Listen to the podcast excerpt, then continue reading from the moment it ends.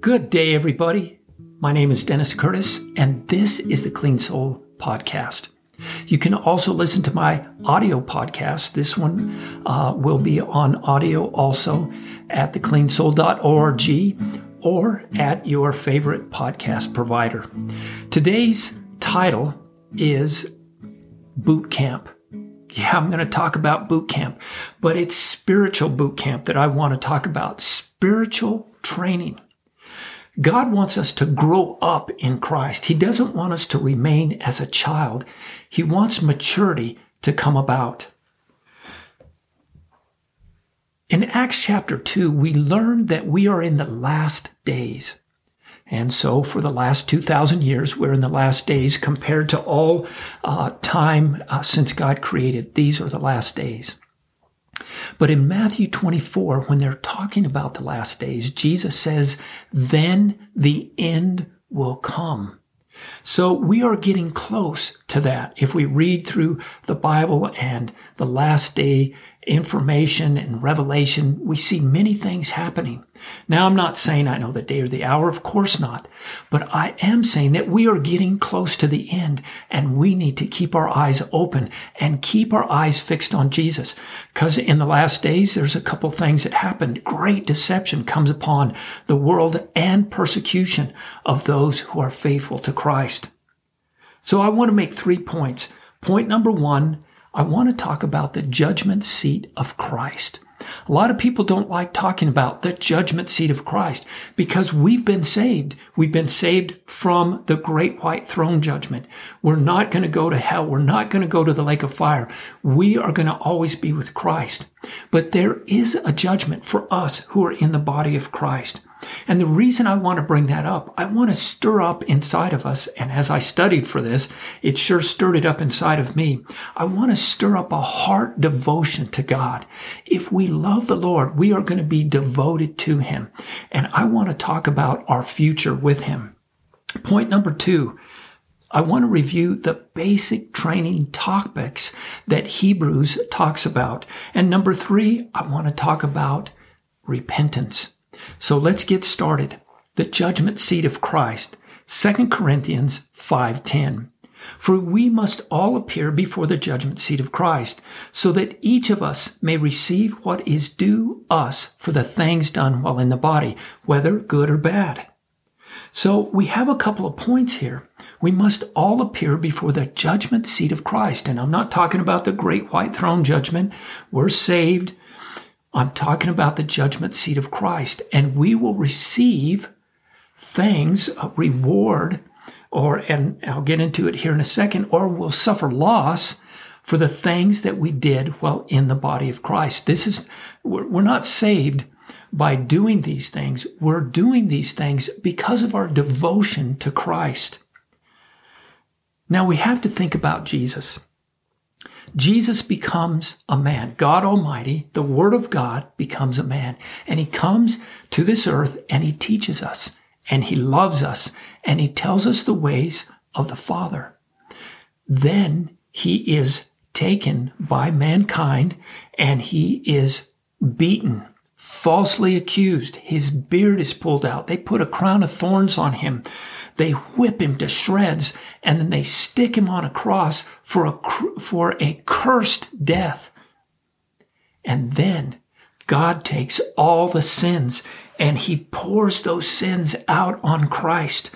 And in Isaiah 52, 14, it says that his body was marred beyond recognition. That's because the sin and the disease that came upon him on the cross.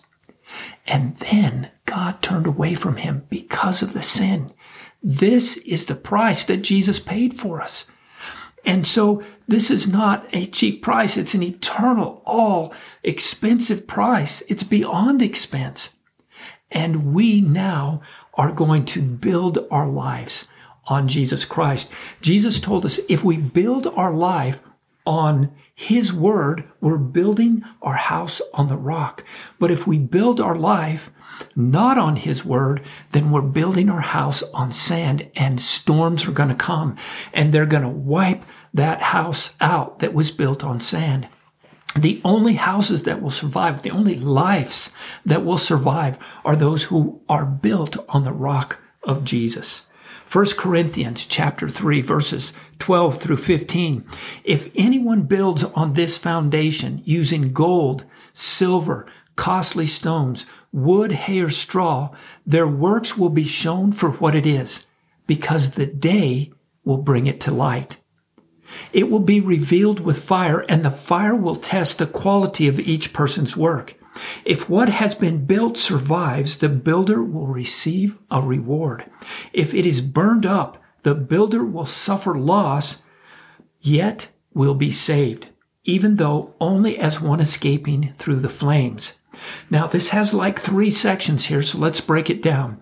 Number one, we have a foundation that builders are building on the foundation, and if you look right there in uh, chapter 3, 1 Corinthians, the foundation is Jesus Christ. And that foundation is laid for us, as I just talked about. He rose from the dead, and he has all authority and all power, and now we can be saved through faith. Now, I'm not talking about getting saved. I'm saying we are saved if our life is on the rock. But we're going to build our life however t- how much time we have in Christ, we're going to build on that foundation with gold, silver, or costly stones. What does that mean? It is expensive. And I'm not talking about money. I'm talking about obedience to God. I'm talking about doing what God asks us to do. I'm talking about filling our heart and our mind with the word of God so that we can be obedient to him. Gold, silver, and costly stones. That means it's going to cost us. It's going to cost time. It's going to cost us to be obedient to the Holy Spirit instead of doing our own thing. And then we have wood, hay, and straw. I remember one time I was uh, speaking this word in a church and I got uh, some wood and I burn it and some straw and I burn it up and then I had some fake gold and silver and I put the flame over it and it didn't burn. And that's the next thing that happens here. The day will bring it to light and the day is the return of Christ and it, uh, our works our, the quality of our works will be revealed by fire and that's the judgment. So it depends on the quality of our works. We're going to be saved. The Bible says that, but we will suffer loss. We'll still be saved, but we'll come to the Lord with nothing in our hands. I want to come to the Lord and with gold, silver, and precious stones, that type of work and that type of obedience to the Lord. Not for salvation. Got to make it clear. This is because of devotion to God. I don't want the flames to burn up my works. So that covers the first point, uh, the judgment seat of Christ. And I'm hoping that inside of us, that stirs us to say, hey, you know, this is pretty important. I'm going to live for Christ. Point number two, basic training documents. Hebrews 6, 1 and 2. Therefore, let us move beyond the elementary teachings about Christ and be taken forward to maturity not laying again the foundation of repentance from acts that lead to death, and of faith in God, instruction about baptisms, the laying on of hands, the resurrection of the dead, and eternal judgment. So as we look at this, God is calling us to maturity. In Hebrews 5, 14 through uh, 11 through 14, the writer of Hebrews is telling the people you are babes in Christ when you should be teaching about Christ. You're still uh, on mother's milk instead of solid food. And God wants you to grow up, not remain an infant in Christ. So that's uh, what these verses are saying here. And, and we have um, the foundation of repentance that uh, from works that lead to death. That's one faith in God. Now, I already talked about faith in God in my last uh, video and uh, audio podcast. So, God desires us to grow up in Christ, and one of the main topics is faith in God. And so, go back to the last video or to my audio podcast and look at faith and God's voice. I do a, a pretty in depth talk about faith there. So important. Without faith, it's impossible to please God. The next is subject about baptisms, the laying on of hands when we lay our hands on people, the resurrection of the dead, and eternal judgment. There's the topics. And we're going to go through some of these in my next uh, podcast. But let's talk about repentance. Repentance in Greek is metanoia. It's it's it's a nice word. I remember when I was a kid, metanoia or not metanoia, but repent was uh, not a godly thing, but it was like a fear thing. Repent, and uh, you know we would write it down, and, and it was on uh, posters and stuff. But it had nothing to do with God. It was uh, some sort of uh, yucky way at looking at repentance. But repentance is a very simple, good thing. It simply means to change your mind. Once you hear and you learn, you change your mind. And we do metanoia all the time in different aspects. But here in the Bible, this is the first word that Jesus used when he began his ministry. Repent. Repent. Metanoia. Change your mind. Why? For the kingdom of God is at hand. We're locked into the kingdom, the dominion of Satan, and God has brought the kingdom of God to us. So change your way of thinking. Repent, for the kingdom of God is at hand. Now, this is not an easy thing all the time. Repentance takes humility. It takes uh, admitting when we're wrong, and that's not always easy to do. Hebrews 12, 1 and 2. Let us throw off everything that hinders and the sin that so easily entangles, and let us run with perseverance the race marked out for us, fixing our eyes on Jesus, the pioneer and perfecter of faith. So we're to throw off the sin. We're good, the lust of the eyes, the lust of the flesh, the pride of life, and all these things that are encompassed in these. We're to throw them off and place our devotion on Christ, knowing His Word, following Him, being obedient to the Holy Spirit so that we can grow up and that we can become warriors in the kingdom of God, obedient to God and helping other people come into the kingdom of God. So important. You know, there was people in my life that helped me grow up uh, in my maturity in Christ. Without them, I wouldn't be where I am today. And I'm thankful for them. Now I want to be that person helping other people out. If we skip down to verses 5 through 11 in Hebrews 12, it talks about being disciplined by the Father. Discipline is not an easy thing. It tells us to endure hardships as discipline. The Father is going to discipline us. He wants the character of Jesus in us. He wants the character of righteousness inside of us. And He uses the things of this world, the tough things, the trials of this world to bring forth the character of Christ. It's unpleasant. Unpleasant to go through discipline. It's not easy. But the reward is righteousness. The reward is the character of Christ in us. So it is worth it. James talks about it this way in chapter 1, verses 2 through 4.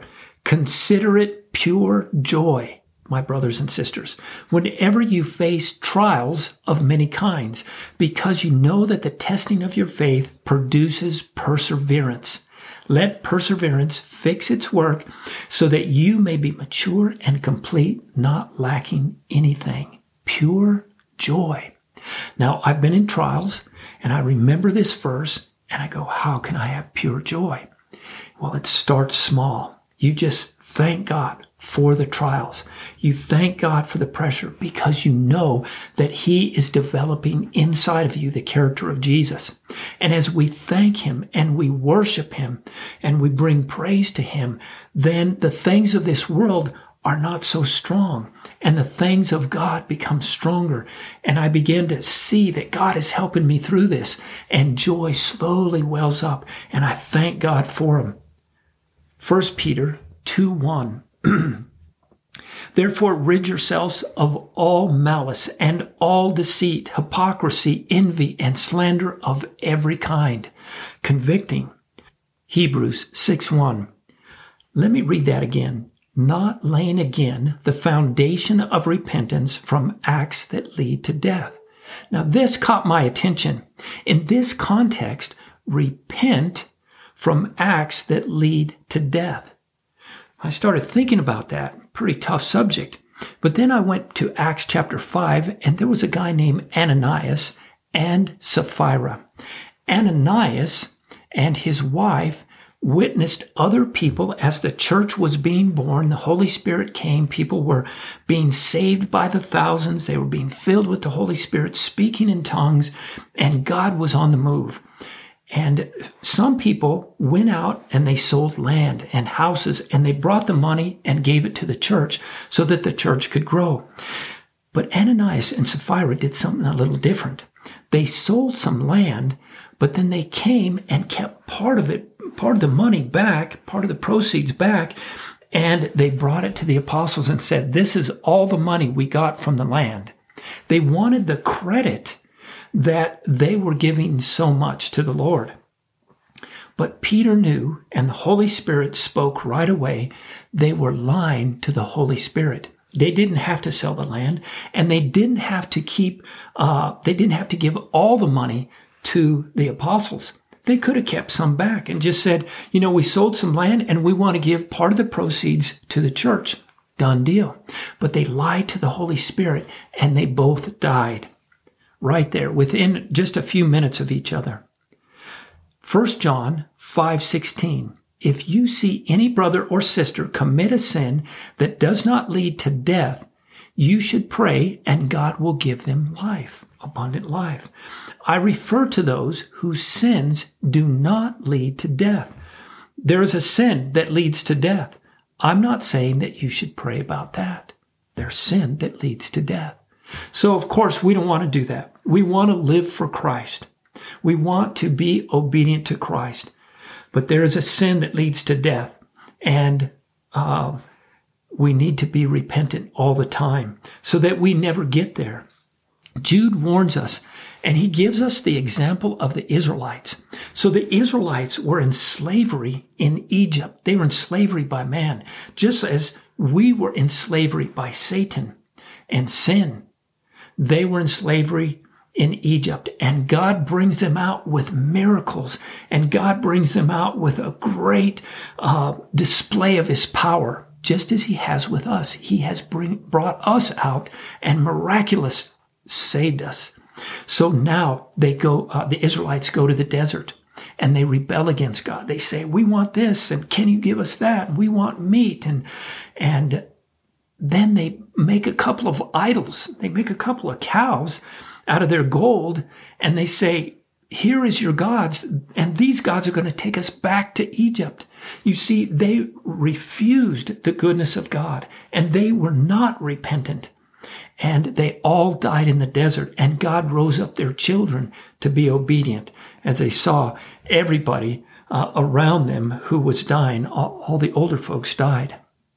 So I've covered the judgment seat of Christ, the basic training topics, and we went over uh, repentance. So God has paid an enormous price for us in Christ. Jesus has paid the price. And now we are free from the dominion of Satan and we are to grow in Christ and not remain babes, but grow in maturity and become obedient to the Lord and uh, mature in our relationship with Him. Jude in verse three, he is strongly urging us to contend with intensity and determination for the faith. And that's what we are to do. And that's what I wanted to bring across today. I hope you've enjoyed this. Uh, reach out to me at thecleansoul.org if you have any questions or comments.